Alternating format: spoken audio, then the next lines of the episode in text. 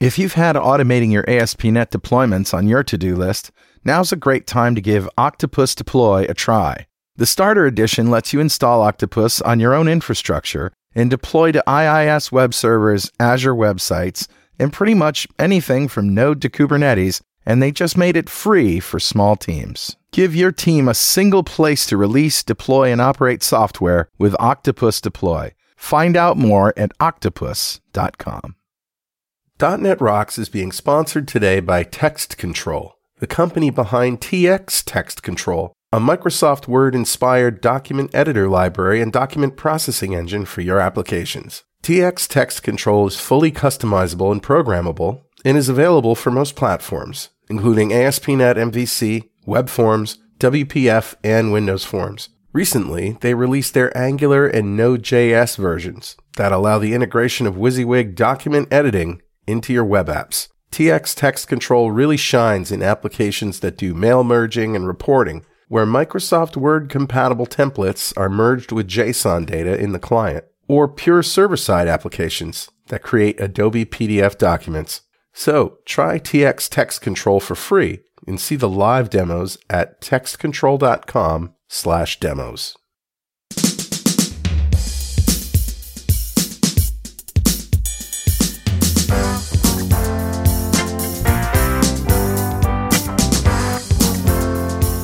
Welcome back to .NET Rocks. Oh my God, how long has it been, Mr. Richard Campbell? Well, we were supposed to be traveling constantly through the spring, so we shot shows way in advance, and I think the the last show we published with Rocky was like the end of February. We recorded it. Yeah, that's so right. Before all this, yeah, that was. Uh, I think I was like I had done a little bit of the Blazor Road show, and Yeah. I was going out for the second leg, and then you know I caught the coronavirus, and we had to cancel the show, and I came home. now you you didn't figure out you had the coronavirus until a long time after that, right? You Well, I don't know when I picked it up, but I certainly had symptoms then. yeah, I mean you you shut down the tour because of the what was happening.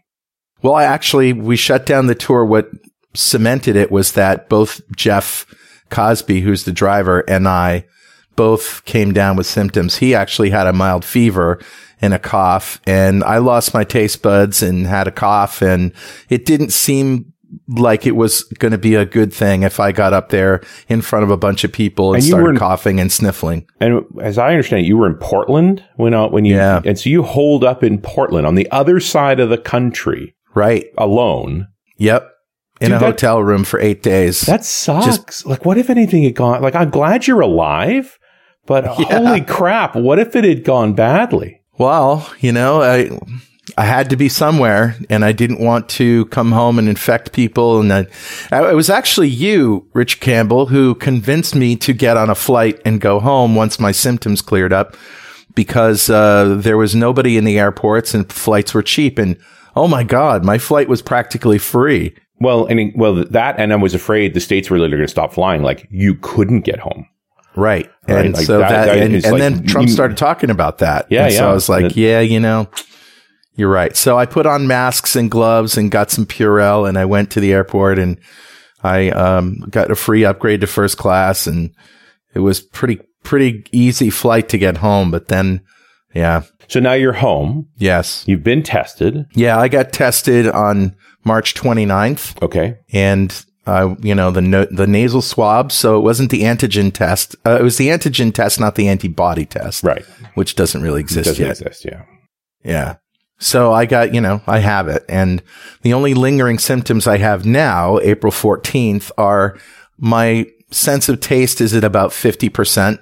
And I feel like I have, uh, like cotton balls in the back of my throat and, uh, and I get winded if I exert myself. But other than that, I have no fever, no major symptoms. And so, what point are you clear? Like they they have to test you a couple more times and actually. This is a great question. I don't know. And I don't know as if I can get a second test. I think Yeah, well, I'm going to actually talk to my doctor tomorrow. Well, that's the I crazy part, right? Like, according to the World Health Organization, you're supposed to get two tests 24 hours apart that are both negative. But, Wow, that would be great. but when you, you know, I just, with such a limited supply of tests, it seems like too much. Like how it seems you do that? frivolous to, Yeah. you know, when there are people that really need Exactly. Yeah. So I think what my doctor's going to say when I talk to him tomorrow is just, you know, you, the, I think the guidance is three days after your last symptom is when you can feel free to, you know, go talk to people or whatever. But I still don't think that anybody knows. I think that's just a guess. Yeah. Well, it's it's it's coronavirus, right? Like It's they're weird. novel. Yeah, We don't know it about is it. novel. So, well, anyway, you've you're Hmm. you're one of the the few on the other. And in theory on the hopefully, after I make a full recovery, um, and I have antibodies, I'm going to donate some plasma, you know, because yeah, right. You're now part of the experiment. Yeah, that's right. And my plasma can help because it has antibodies can help other people survive. So it's uh I'm I'm really looking forward to being able to help people with my biology, whatever that means. All right. Well, there's an Oh. open. Yeah, that's that's how we open .NET Rocks today, kids. Um You got a at least hey, at least I can speak. Do you remember when I got that virus from uh, a couple of years ago and it wrecked my voice for Oh, the yeah. whole summer? Yeah, yeah. Well, I, when Yeah. I, did talk when I did talk to you in Portland. Like you did not sound well. No, I it was it's true. it yeah. wasn't good. So Yeah. All right. Well, anyway, let's uh, open it up with Better Know Framework. Roll the crazy music. awesome.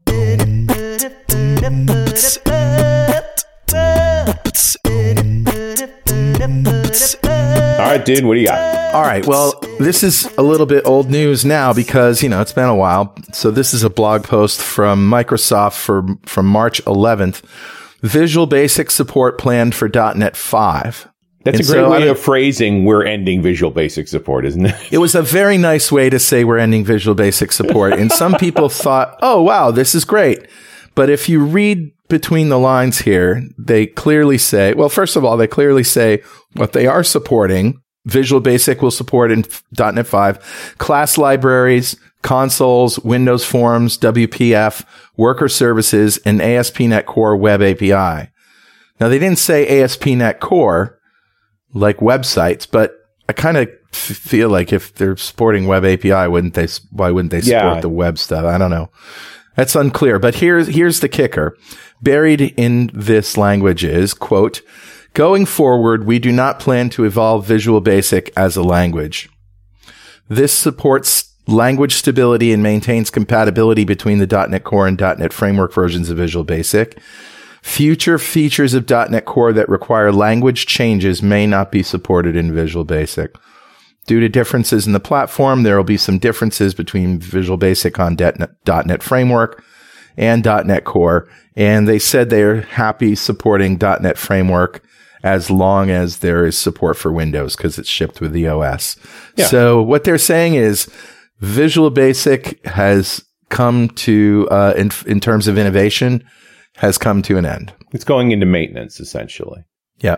Um, and and I, the funny part, of course, is they're saying this. the The question is, if the outcry is sufficient, will they change their mind? If there's a reason to change their mind. So, Well, I, I, I kind of think that it's for technical reasons, yeah, but mostly, the same way we saw C Sharp Eight not be available for .NET Framework, right? Yeah. Only for .NET Core. They're starting to do things that now depend on features specific to .NET Core. Well, Yeah. you say that. You can do most of the C Sharp 8 stuff with .NET Framework with no problem. It's only things like uh, default interface implementation. That Right. now you've don't done it, Richard. Yeah, yeah, You've no, I spoke the the skeet. I spoke the skeet.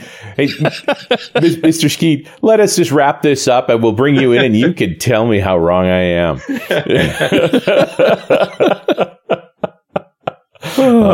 don't go poking the Skeet. My goodness.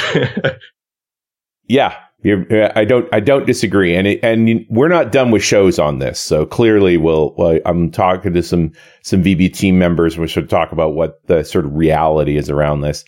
I'm just interested in how many people are freaking out. Like, who's living in Yeah. VB land these days? It's it's been a long time. If you read some of the comments on that blog post, and there are many, There are some from people who say, you know, I'm probably going to get fired over this because I, I read this one. probably going to get fired because I'm being hired by my company because I'm the only guy who can do the tech support calls in VBNet, you know, with our foreign people. And I'm never going to learn C sharp. Well, there you go. Then you're going to get fired, I guess. Uh, yeah. Uh, and then other people are saying, you know, any developer worth their salt can learn a new language. Yeah. Just do it.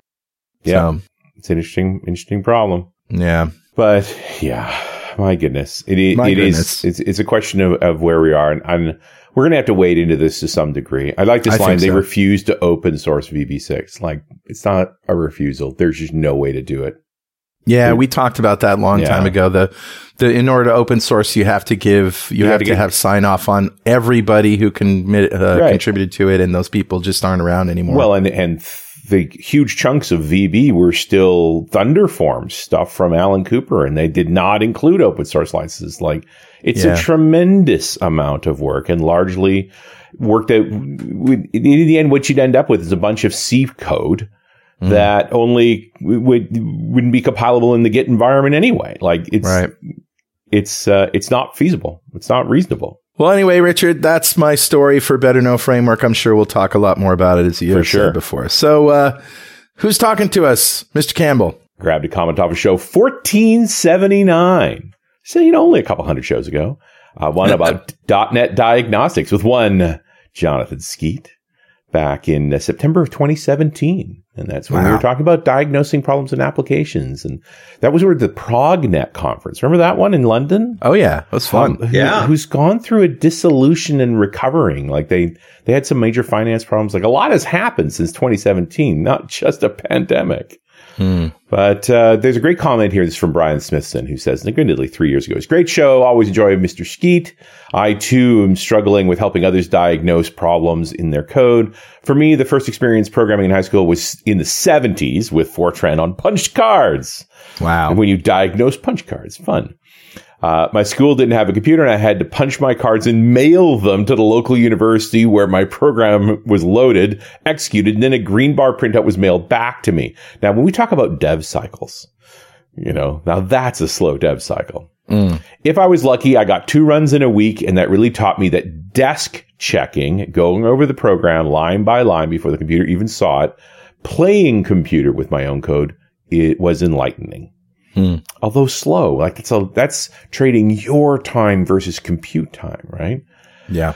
I'm also a strong believer that laziness is inspirational. So anything I can do to simplify my code also makes it easier to debug. As a teaching assistant in college, I once had a student come to me for help with his program. I'll never forget what he said. I don't understand why this program doesn't work. It's too short to have any bugs. mm, that's not true. Keep up the good work, everyone. Really enjoyed the show.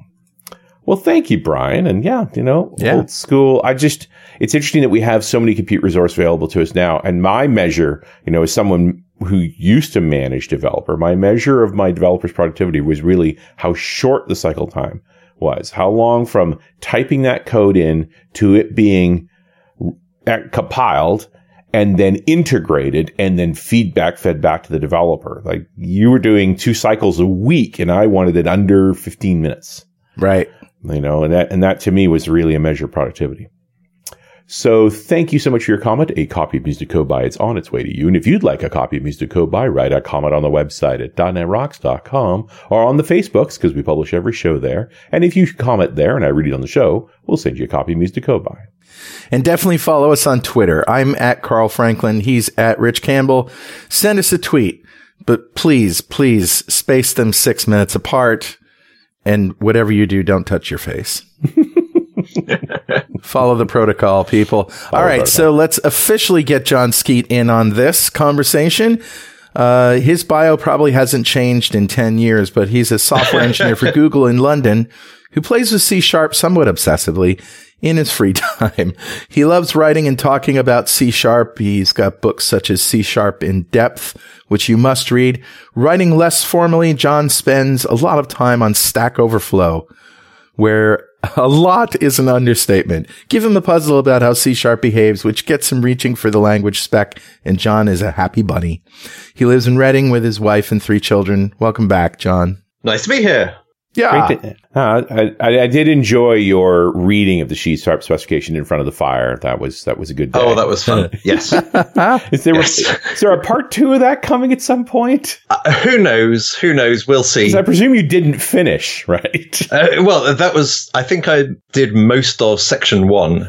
Uh, but we are now, that was the draft of the C Sharp 6 spec. Right. And, and here we are. right eight. now, the ECMA committee, the ECMA technical group is, uh, has reconvened and is trying to finish the conversion from Word to Markdown so that we can then get on and actually standardize C Sharp 6 and then 7 and then 8 and then we'll eventually catch up. Wow.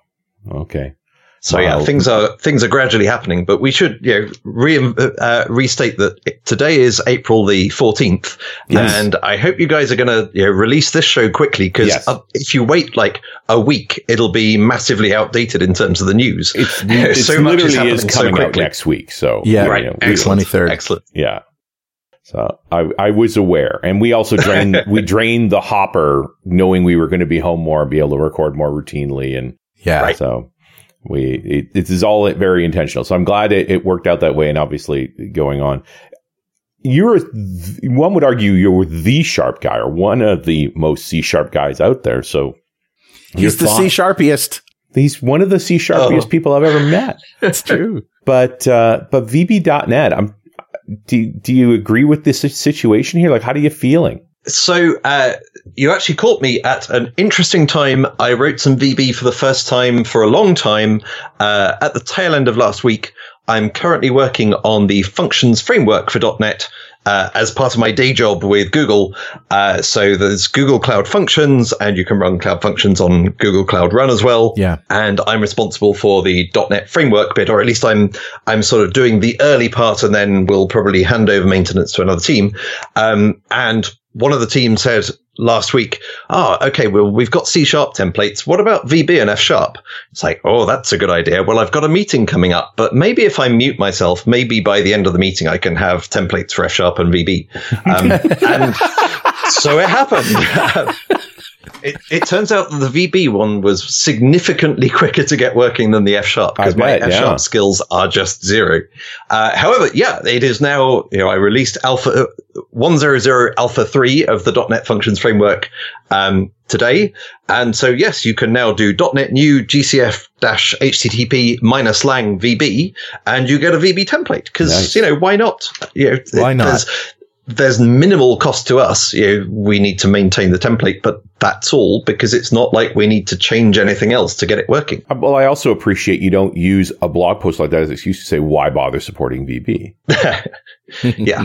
Because um, I'm, I'm, if I'm someone committed in, in the VB.net space and I see a blog post like that, I'm like, this is what vendors are going to do now bit by bit, you know, pieces of the internet are going to get walled off to me. I almost feel a little sort bit guilty of. now because you know, we haven't talked about VBNet on the show. And of course, you know, that was the language that I started sure. .NET with and made the switch to C sharp. And, and we, we haven't given the VB .NET programmers all that much love and all that much, uh, ta- granted, there hasn't been a lot of innovation, but now that it's like, okay, it's the writing is on the wall, we're all talking about it. I mean, Microsoft's sort of done a bit of a hokey cokey on VB. For a while, there was, we will have parity, then we won't, then we will, yeah. then we won't.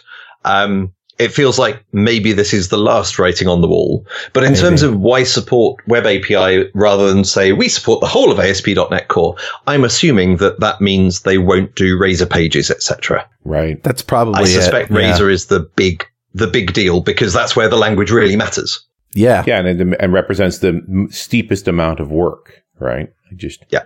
The hardest thing to, to uh, actually implement. And I, and I imagine the team is small now, right? If they're going into maintenance, like the same way you describe these templates you're building, there's a team that gets a certain versions done and then it's passed over to maintenance teams. And eventually you get to a place where it's just maintenance teams. Right. And it's very, I, have been on the sort of receiving end of this that people see a company like Google or Microsoft and think, well, I can make a feature request and uh, sure, they'll say that takes resources, but you're Microsoft or you're Google. You have huge amounts of resources. Well, mm. Huge isn't infinite, and there can be huge requests for those resources as well. Right. And it's it's always worth remembering that there are real people on the other end of these feature requests. Sure. And right. in, and in everything we did for you on this side means other things didn't get done somewhere else. Exactly. Yes. Right. It's a matter of prioritization. Nobody gets to the bottom of their to do list. Right. I I don't want to be Kathleen Dollard right now she is in a tough position. You know, she made the original announcement that there was going to be support when there was going to be support, you know, going on. And now it's coming to the end. It's just, it just must be sucky for some people at Microsoft that this decision had to be made. Well, and, and just to be clear, there's still support. There's no new features. There's no innovation. Yeah. In yeah. this current declaration, right? I mean, other declarations are coming. We'll, we'll see what happens. You know, you never yeah. know when someone like, you know, there's a reason why Microsoft still supports XP. The U.S. Navy said, how much money would you like? That's right? true. And, and, the, and XP keeps going. If a big customer appears or enough things show up that say, Hey, we need this new feature that's only in C sharp in VB. Yeah. They'll do it. Unless, like I said before, it's just technically impossible or or would take too many resources for for. I I don't know. Well, I, I, don't know the I answer said to that. before, and then Mr. Skeet popped in and went, "Well, you know, yeah, true." And language innovation is really hard because mm-hmm. someone wants a new feature, and you say, "Okay, I can see how we can do that," and then you've got to think, "Is it going to break someone else?" Right. Oh yeah. And it's it's just horrifically complicated. So yeah, as as you say, I wouldn't want to be Kathleen, but I'm immensely grateful that Kathleen's there. Yeah, I oh, can't think too. of anyone else I would rather have in that position. Well, yes. and we haven't we haven't had her on the show in more than a year, and uh, I. I'll I'll give her her time. It's like, all right, tell me right. how you want to talk about this, and we'll we'll get it figured out. Yep. Right. Yeah. Uh, yep. Yep. Well, anyway, we're here to talk about versioning, aren't we, Jon? Are we? I, I, you know, there are so many things we could talk about, and the email inviting me seems so, so long ago. But yeah, versioning is good. Yeah, well, it, it wasn't that long. Is it still relevant? Like you had said to me that you had been doing some interesting things in versioning and you wanted to talk about it. Yeah. I'm like, I'm uh, all over I've that been anytime. Still playing with versioning. I've been playing with my drum kit. We can talk about. you know, there's all yes. kinds of fun things. I've been learning so much about WPF in the last like three weeks or so. It's oh, it's fun times. Yeah, no kidding. What kind of drums do you have? uh, so I have a Roland V drum set that ah. was a TD17, and I now have a TD27 uh, with the digital snare and ride. Believe it or not, when I first moved into the Franklin's Net office in 2000, I think it was, I uh, I bought a set of V drums, and that was the first drum set that I actually owned, and I could play because I'd been playing other people's drums. And then I um I got a, a real set after that, but but the V drums, man, those are fun, especially if you don't want to bother your family. yeah, I, well, mine are in my shed. So, in fact, I no longer play uh, with headphones on, which I did for the first sort of five months that I had them. And then Holly bought me a, a drum monitor for Christmas. Nice. And since then, I haven't plugged headphones in. Um, but I'm I'm in my shed, which is my home office, uh, so I'm well away from everyone. So so long as I don't get up at five in the morning and play, it's it's all good. Uh, yeah. But they are immense amounts of fun. Not only because hey, they're drums, and unlike right. you, I I couldn't play drums at all before I bought them. Um, but they're also the the newer kits. So in particular, the TD17, TD27, and TD50. Uh, immensely configurable, as I think a lot of them have been over time, but yeah. you can get at all that configuration information uh, via MIDI system requests yeah. uh, or SysEx requests. So I've been building an Explorer, a VDrum Explorer, to let you see all of that information and edit it all on your computer, and then up either you know, share it with your friends who, right. you know, your friends who have the same drum kit as you, admittedly a small number, um, or then copy it back onto your drum kit and things. And it's, it's mostly a hobby project that I'm using to, you know, sharpen the saw. Uh, That's nice. Make sure I can, yeah, well, it's so much fun because I've recently been just rewriting the whole thing. I did, I did it in WinForms, then, uh, rewrote it in like an hour or so to be in WPF because at that time it was fairly small. Right. And I rewrote it really, really badly in WPF. No proper MVVM at all. And now I've been rewriting it from scratch again, saying, okay, let's do this properly. And it's taken me forever to get anything working again. But now I can add features much more quickly because it's on a more solid foundation. And just being able to do that, you don't get the time to do that for non-personal projects. Right. Yeah. Um, and at the same time, it's it's a large enough project that there's some significant complexity in there, particularly um, trying to work out how data relationships work. So if I update one field, say I update whether I'm looking at a preset instrument or a user sample, well, I've then got to update another field because if I had user sample 500, that consists of two bits of information. It's the that I'm using user samples rather than preset instruments, yeah. and the index is 500. Well, the index of 500 isn't valid anymore right. if I'm using a preset instrument. So I've got to work out how to sort of chain these updates together and work out how that will happen within WPF as well. MIDI is notorious for you for you know trying to conserve bytes, right? So there are bytes that are combinations of two four bit values that you have to send and you got to do all the binary math and all that stuff. And then banks, you know, are basically eight bits. So you have to switch banks. Oh yeah. I don't, I, I remember those days. You're, you're not using my MIDI tools, are you? Cause I did write no, a DLL no, in .NET I'm, to wrap all the MIDI stuff in Windows? No, uh, I was using uh, Sanford MIDI, and I'm now using Commons MIDI. I think, which is oh, in yeah. theory cross-platform, so I should be able to run the same code, not the WPF obviously, but the rest of the same code I should be able to use from um, a Raspberry Pi. Last time I tried that, I got a seg fault, but you know, I, I will investigate at some point. And likewise, I I want to get it working on the Mac. Um, so there are challenges, but the theory is that it should be compatible. That's fun. You know, I you said this thing right in the midst of all that. There was actually the programmer thing, which is I, I re-engineered this, which you normally never get time to do, and it enabled all this other capability.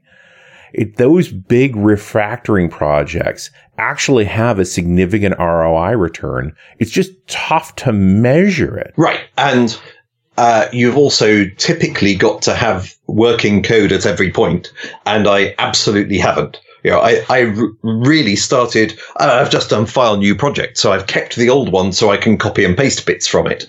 Um, but this hasn't been a refactoring. Refactoring sounds much more genuine engineering than I've been doing. I've just been rewriting and, uh, I haven't been writing any tests. I've written just a few tests. Um, it it is now in theory testable in a way that it wasn't before. uh, I can test the view model in a way that I definitely couldn't have done before. Yeah. Um, I just haven't written those tests yet.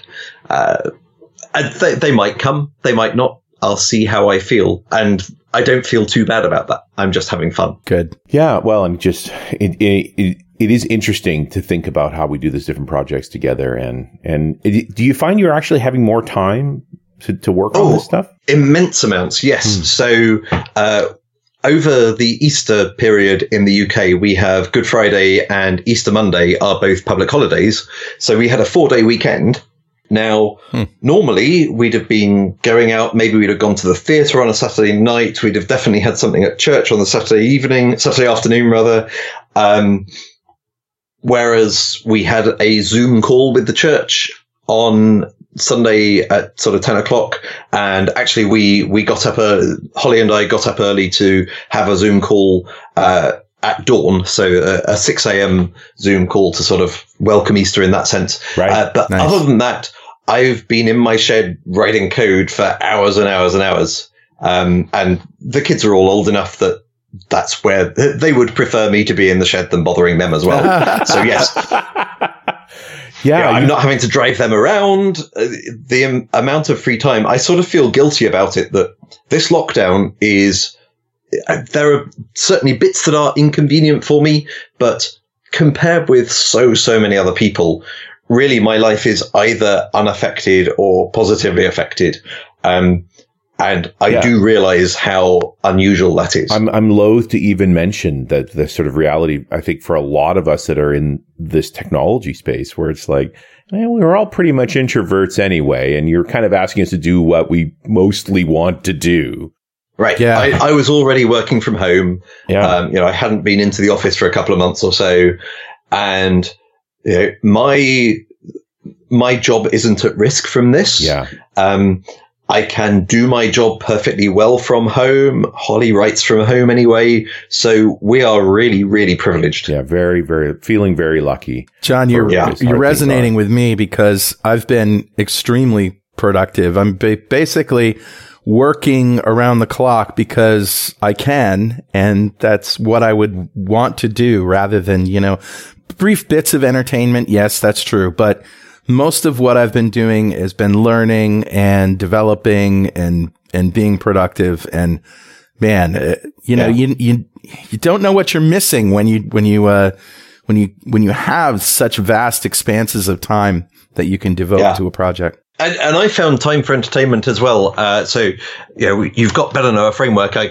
I guess I can make a video game recommendation as well. Yes. Um, I hap- I happened to catch Ori Will of the Wisp uh, that it had been released on March 17th or something. And I had played Ori and the Blind Forest before and loved it. So I thought, yes, I will absolutely immediately get Ori and the Will of the Wisps. And it is the most beautiful and hope filled game. Um, with a can gorgeous you, soundtrack that? that's also really great for. So it's Ori O R I and the Will of the Wisps. I'm, I'm uh, I believe it's on Steam notes. as well as Xbox.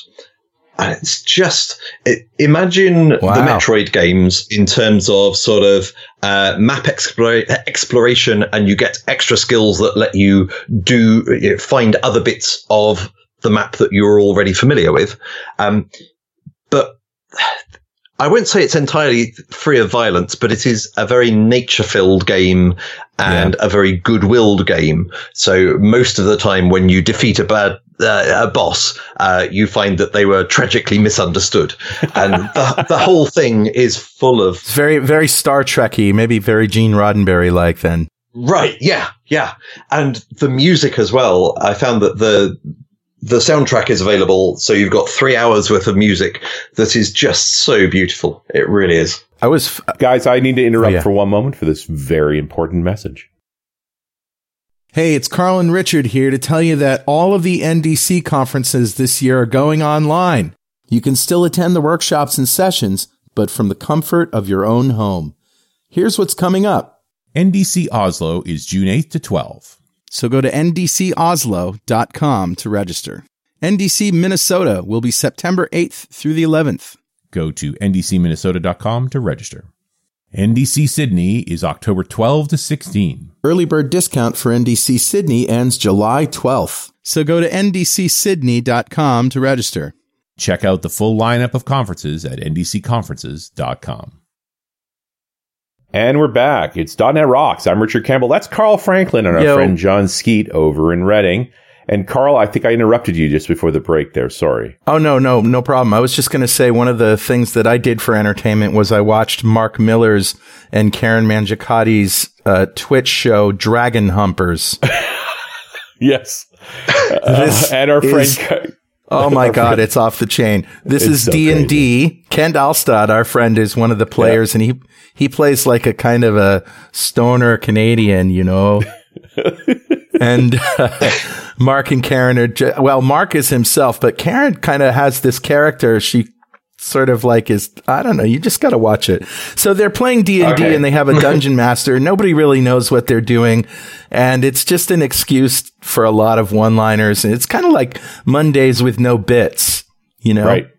But it doesn't matter because it's hilariously funny anyway. Yeah, it's funny. Yeah, we're finding different ways to uh, to to try things on I don't know that we've spoken about versioning in any I, way. I we have. kind of feeling like the lockdown show might be the appropriate yeah, title. It's not. It's not a bad thing. Uh, what else have you been working on, Jon? Uh, so I, have continued working on the Google Cloud uh, client libraries for .NET. Mm-hmm. Um, and I'm still beavering away with NodaTime, uh, mostly accepting pull requests from other people at the moment and hoping to release NodaTime 3 soon, which does come back to versioning. Um, and I'm still intrigued by versioning and somewhat dismayed by the the .NET environment um, uh, framework support for versioning, where we're in a situation where NuGet is sort of semantic versioning encouraging, right? Hmm. And the platform really isn't. So, and in, in particular, if you say, uh, I want to install, um, say NodaTime version 2 and I will depend on a library that needs NodaTime version 3 or if you depend on two libraries one of which needs NodaTime 2 and one of which needs NodaTime 3 um, then well you'll get NodaTime 3 and the version the library that was hoping for NodaTime 2 kind of has to say well I hope it'll still work. Right. Uh, so you're presuming really no support. that, that the person developing NodaTime 3 and goodness knows who that is uh, would actually take into account the fact that they that if somebody depends on two, that would still work for three. So if this breaking changes, like you can get into a trap. Oh, absolutely. And the, the whole reason why it's NodaTime three is there are breaking changes. If right. there weren't any breaking changes, well, would, it would still be NodaTime two. Two X of um, something. And it just as a as a corollary to this, even though it's a big break for us last week's show, Publish Wise, which was with Rocky Lhotka, he was talking about problems with NuGet around CSLA because it's an incredibly long lived open source project.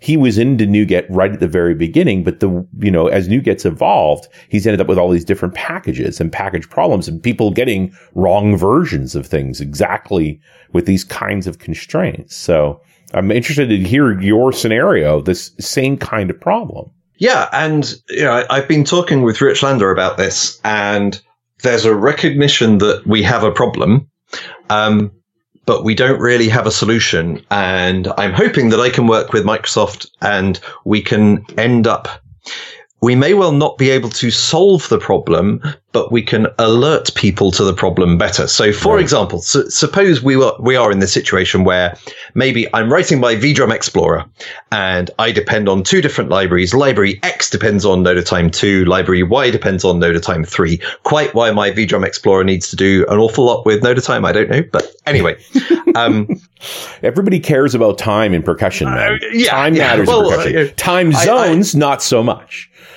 I do log. Uh, I do use NodaTime in the logging so that I capture the current instant, and it's just you know, because that's my habit. Right. Um, but uh, we we should be able to tell when we have built everything. We've got all the DLLs, and we should at least be able to say, okay, well, this library X depends on NodaTime 2. We're going to provide you with NodaTime 3. We can at least check that everything from NodaTime that X depends on is still present in three. Right. So we can say, you know, okay, you seem to be trying to call this method that was removed. Now, at least give you good warnings, right? E- exactly. And it could only be a warning because maybe you're not exercising the functionality in library X that mm. tries to call into the thing that was removed from NodaTime 3.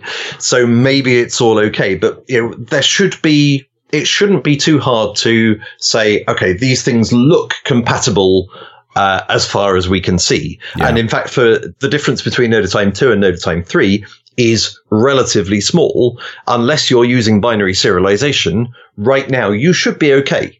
I have removed binary serialization, which I expect will affect a vanishing number of other libraries. Hmm. But there's always the chance. And, and the general principle is, you know, everything could have been removed. I could have decided to rename everything um, backwards in NodaTime 3 right. compared with NodaTime 2. You know, there is absolutely no guarantee of backward compatibility because it's a new major version. Sure. What what um, about side by side execution? Like, how difficult would it be to have both packages loaded? Right. So that is definitely a possibility. Um, you then have a problem uh, so .NET Core supports this in terms of uh, assembly context loaders. I think it is something like that. It's an, an area that I haven't got into, but Rich was talking about it um, at, at length, and that's feasible. The problem becomes something called type exchange. So typically, um, you want to be able to pass types around. So imagine that uh, library X that I previously talked about, um, that depends on Noda time 2, has some bit of its public API surface saying, I will return you an instant for when something happened. And library Y that depends on Noda time 3 has a method that accepts an instant. It would be nice if my application could call the method from X that returns me an instant and pass it into applica- uh, into library Y that consumes an instant. However, a noda time two instant and a noda time three instant, they are just different types. If you've, if you've separated out, got this side by side execution, then they're compartmentalized. They are different types. You cannot use one as if it's the other. Hmm. So, you know, maybe in that situation, it's better to say, do you know what, Library X, just try to play nicely with um, Noda Time 3, and then everything can be happy. If you don't run into any problems, then your life is really good. Unfortunately, if you do run into problems, you're completely stuck. So it's, it's kind of tricky. Um, there is also the, the area of that sort of side by side that's, that I find interesting is the idea that when I express dependencies, I would like to be able to express them, them as private dependencies. So this library X that depends on Noda time 2, maybe it doesn't have any methods, any public API surface that receives or returns a noda time instant or any noda time types. It's purely an implementation detail that it depends on noda time 2 or noda time at all. In that case, I shouldn't need to care. Like the fact that the dependencies are transitive is effectively an abstraction leak. Um, so know, it would be nice if that library could change from Noda time to some completely different library or remove the dependency entirely. I, as a consumer of the library, shouldn't need to care. And that would be feasible if you could say, I want to declare this dependency as private. Please don't let me, and this would be a language change. So you have to be able to tell the C sharp compiler, this dependency should never be exposed via my public API. Right. And at that point, you can have a little bit more control and you can have them side by side because you don't need to exchange the types. Yeah. Right. Yeah. I've just suddenly hit me back on old enterprise service bus thinking, which is 10 plus years old, where we were literally creating classes that had their version numbers in them so that you, of course, you ran everything side by side. They were just completely different. Yeah. And, and that's one way that you could achieve, um, this sort of side by sideness. Imagine if you could opt into a versioning strategy and seamlessly, when you build NodaTime v3, it comes out with an assembly called nodatime.v3.dll. Right. And the v2 has nodatime.v2.dll. And then you can depend on both of those and you get both of those and know they're not, you, know, you can't use type exchange at all, but they're all just there without any actual compartmentalization because the CLR doesn't need to load both assemblies at the same time. Right. Um, or rather, it, it can load both of them because they have different identities. Because they're different, yeah. And also yeah, in the code, I think that, you know, if you're, if as long as you keep your classes the same, if they are compatible, then it's just a matter of changing the namespace, right? Well, the, the difficulty is they are still different types. You oh. can't tell the CLR, oh, just kind of treat these as if they're the same type. Um, hmm. even if they haven't changed at all. They right. are different types. You sort of don't want the CLR to be kind of making guesswork at that point, saying, well, they kind of look similar. Let's assume that they're the same. Because implementation details may have changed immensely. And so trying to run the code of one version against the data in bits of a different version would be catastrophic potentially. Could be. Yep. So yeah, it, it's a, it's a real thorny problem.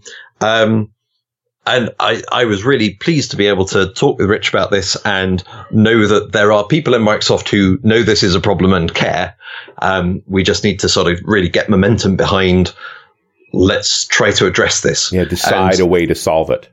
Yeah, and the way I normally scare people about this um, is I'll I'll say right. Semantic versioning means that everything, you know, any major version number can be can break. So this could always be a problem, and so there's there's a way that the entire .NET ecosystem could really have problems, and that's imagine that James Newton King uh, says, right, Newtonsoft.json version 13, I'm going to change the namespace because it's JSON.NET. So I'm just going to change the namespace of everything to JSON.NET. So NewtonSoft.json.json serializer won't exist anymore. Yeah. And, and then every, every application that depends on an old version and a new version transitively, uh, blows up. Right. And that's just not sustainable. Basically, James, by being so popular, James has got into a situation where he cannot make breaking changes in anything other than most, the most obscure corner cases because otherwise everything goes to pot. So despite the fact that in theory it's at major version 12, I suspect reality is we're kind of maybe at version 2. Yeah. Because he's just so restricted on what changes he can make. Absolutely. Yeah. Well, and, and on one hand, he's like, congratulations. A huge chunk of the internet depends on your stuff. Mm-hmm. But also come with, with, you know, great success comes this huge obligation. Right. And and that's because there is no support for how do we migrate things. Yeah. And I want to be really clear that I'm not picking on .NET. Obviously, you know, .NET is is where I live and breathe. Yeah, or JSON the, for that matter.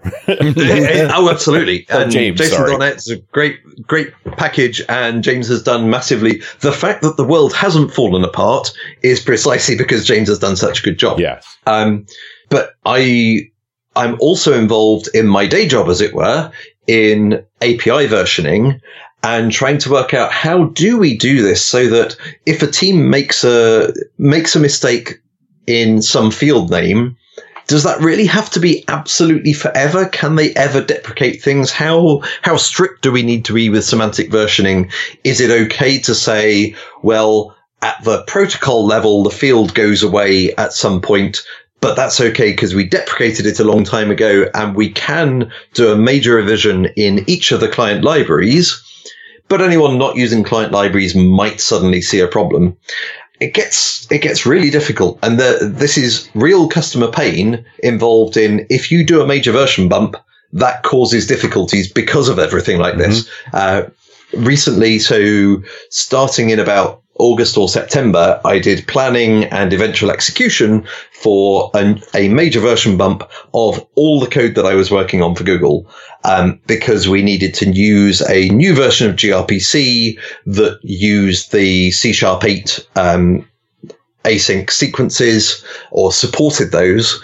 And because gRPC had taken a major version bump, I was stuck with either we never see a new version of gRPC, or I need to reversion all of the support libraries and then all of the other packages. Yikes. So twice. So I went through releasing about 80 or 90 packages once for a beta and then once to go GA with it. Um, it's not a huge amount of fun. no, no kidding. By the way, gRPC, awesome. You're yeah, loving it, huh? Good work there, good. Google. I, I've been really pleased to see not just good work Google, but good work Microsoft and others embracing it and saying, yeah. "Do you know what? We, we see the, the value in that technology. We will embrace it rather than trying to compete against it. Yeah. Well, it, it, it's, this is the new world we live in, right? Where, where good ideas just get grabbed onto. They're all open source right. projects. We just contribute to them. Yep. Yeah. And for all that we're, we can be quite gloomy about things sometimes. Um, I will say that the way that companies work with each other instead of against each other has changed beyond all recognition from 20 or even 10 years ago. Yeah. It's great. And really it's, and it's not like they're not competing against each other because they are, right? in the cloud spaces, these cloud spaces are all in competition. They're pushing each other to be better. Yep. But you mm-hmm. don't compete in the code space. It makes no sense to compete in the code space. You're only going to hurt people. Yeah. Right. Right. Hey, do you guys play cards? And we can build off what each other have. Do you guys play cards? Like, uh, yeah. Do cards, I play card cards games. with Microsoft folks? or yeah, card games. So the the reason I asked is because one of the things that I've been doing with my family, my kids, and my brother is playing hearts and pitch and these kinds of games online. And there's a place that's free that it, there's also an app. It's called trickstercards.com. So I went searching for these and this one is just really good. So you just basically create a game and you invite people by email and then they show up, they sit down at the table and then you can play. And it's cool. Cool. Nice. Uh, we'll add that to the show notes. Yeah. I know it's random, but you know, After so much versioning, your brain needs a break, you know? Absolutely, yes. Yeah. Well, I, this, and we've been talking about it for like 20 minutes. Imagine when I had the, we laugh. Uh, I have a colleague, Luke, who, um, I do a lot of work in proposing versioning schemes and trying to work out the, the ramifications of. And the number of versions of versioning schemes that we've come up with is just crazy. yeah, we, this is sort of a straight line conversation. Like if you were I got to imagine the exploration. Like, I, I think, I bet you're that. I wish I'd had a copy of Rich Lander's conversation with you. Like, that would have been really interesting. I'm sure you guys went all over the problem. And in theory, uh, so I started writing a blog post. Uh, we had a conversation back in October. I was hoping to see him in Poland, where we were both going to be at a conference. I think it was the Poland one uh, at the end of March, and obviously that didn't happen. Um, I'm sure we will talk in person at some point about this. I started writing up a blog post about the conversation because I took notes um, and I failed to get round to finishing that. So maybe I will now get round to finishing that, although the notes are kind of sketchy and I'm now trying to go on six months memory instead of a week's memory. So right. we'll see. Yeah. Uh, it, it is, yeah, an interesting uh, set of problems. Definitely. And I, I, think it's solvable. Like we're not talking about an insurmountable thing. We're talking about getting a consensus and saying we're going to go forward like this. Hmm. I, I think some aspects of it are unsolvable. Some are solvable from a different starting point. Right. So, you know, if you were to write, if I were designing a new programming language on a new platform, you can bet your bottom dollar I would think about versioning right from the start. Right. And the, the designers of C sharp attempted to, and some design decisions are clearly based on we want to avoid what's called the brittle base class problem. Um, but they didn't get everything right. And they, there are whole ways in which ecosystems develop that are very hard to predict. Yeah. Um, so well, yeah, you, you also create barriers to entry when you create a lot of upfront formality for these things too. So you sort absolutely of put yes. yourself into a situation where you're not going to succeed enough that this will be a problem. Yeah, yeah. Um, now I think Microsoft could probably reasonably bet that uh, C Sharp and .NET were going to be successful enough that there were going to be significant um, ecosystems around it, mm. but it's very hard to predict what those ecosystems will look like and sure. what the versioning problems will look like. Um, and I don't know what the what the solutions would be like, even if we had a completely free hand. But the reality is we don't. So I'm not expecting to get to any kind of nirvana with this. What I really, what I would like is maybe some options for that sort of private dependency um, aspect that I mentioned before. That would be really nice. Other than that, let's get to tooling around. Um, I have a build that's got every all the bits that are going to be used. Is it all going to work? That would be nice. And the other is actually more of a community um, effort to define what we consider to be a breaking change and how we detect them. Mm. And we've got this. In fact, uh, a colleague of mine wrote a breaking change detector for C sharp that can take two versions of an assembly and effectively give you a semantic difference between them. Wow. So okay, this is a minor change because you've added this property. This is a major change because you've removed this method or whatever it is.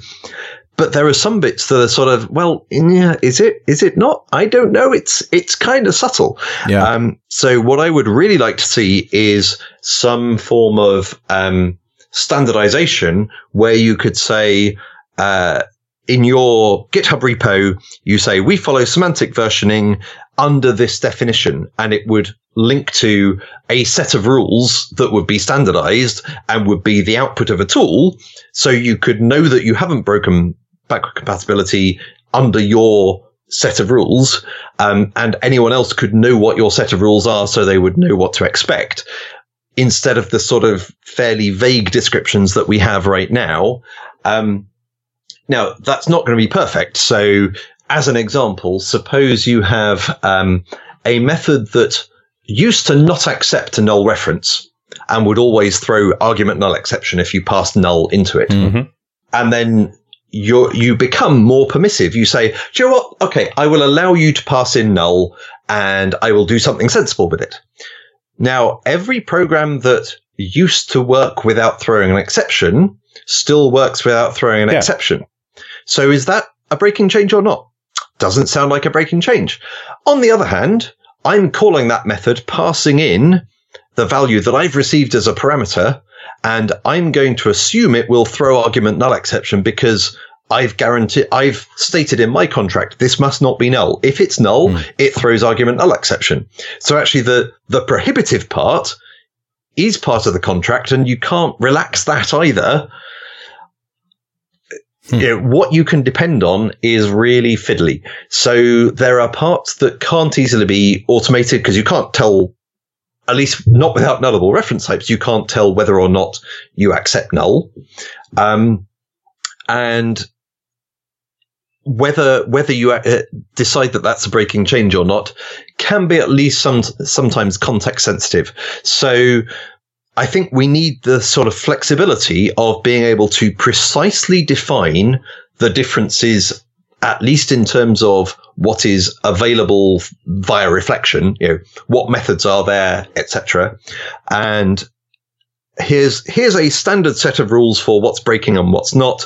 And you can tweak things and say well i'm going to say that it's okay. Maybe i only care about source compatibility not binary compatibility. Right, yeah. so that would allow me to add a method with a default parameter an optional parameter um, and remove the old method that only had you know, one fewer parameters. Whereas that's definitely a, bri- a binary breaking compatibility. Um, change. And in fact, it's also breaking in terms of method group conversions. And there are so many fiddly bits. You can do almost nothing without it being breaking to someone somewhere. Jon, So you've is got there a lot some of kind gubbins in there? Nice. Yes, absolutely. Full of gubbins. Yep. Yep. It, it, it's all gubbins. yeah. But it is the complexity of how each developer attacks the problem of making breaking changes. Yeah. Yeah. And everyone at the moment, everyone needs to do that sort of themselves with relatively little in the way of tooling to help them. Yeah. And Right. much less And- policy. Right. And uh, that's definitely something that can be addressed. So there are aspects, and this is where, um, on the .NET Foundation front. So I'm a member of the board of the .NET Foundation, and I really want the foundation to be, uh, assessing where there are bits missing from the .NET ecosystem Mhm. like this kind of tooling um, and saying, okay, well, we're not going to do it ourselves. Certainly, the board isn't going to start writing code itself, um, you know, as a as a board. Um, but we may be able to find people who are interested, and maybe they've each got like we've got this breaking change detector within the infrastructure for the Google Cloud Client libraries. Well, it's got nothing really to do with the Google Cloud Client libraries, and there's probably someone else with another two thirds of the solution. You know, we've only implemented it as far as we need to implement it. Someone else has done something similar. Hmm. Maybe put them together and you get 90% of the way there. Maybe there's a third project. So I see the .NET Foundation as being able to help incubate that sort of collaboration between existing projects and say, all these things that aren't really part of your core thing, how about you all spin up a new project that is just dedicated to doing that? But it does seem to me most of this has to do with consensus that we come to a solution that uh, enough people agree on that they will implement it.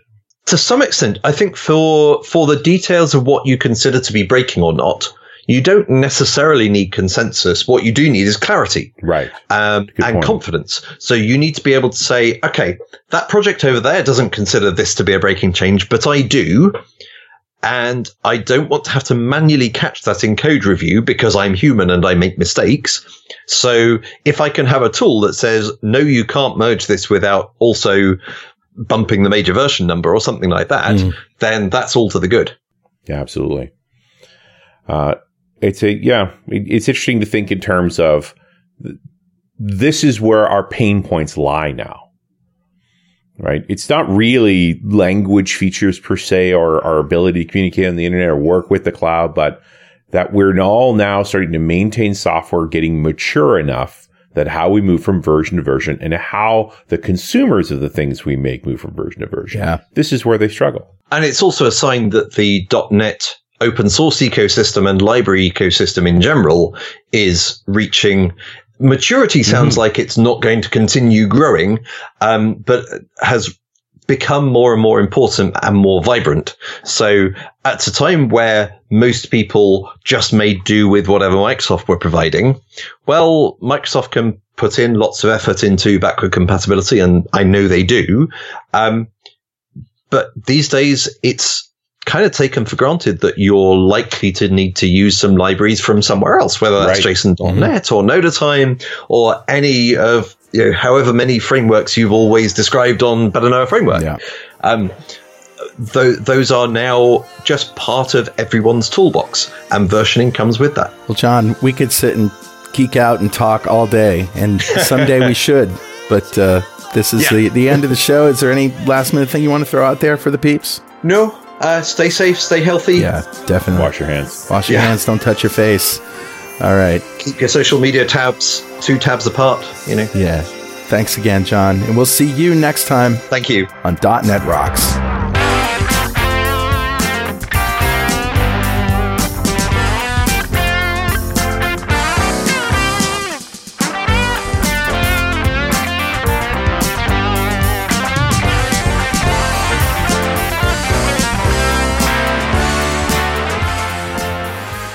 .NET Rocks is brought to you by Franklin's Net and produced by PWOP Studios, a full-service audio, video, and post-production facility located physically in New London, Connecticut, and of course in the cloud.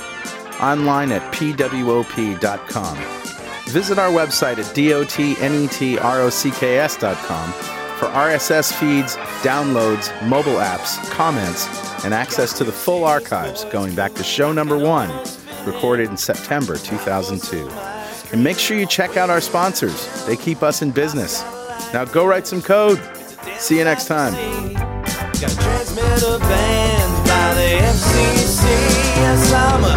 Got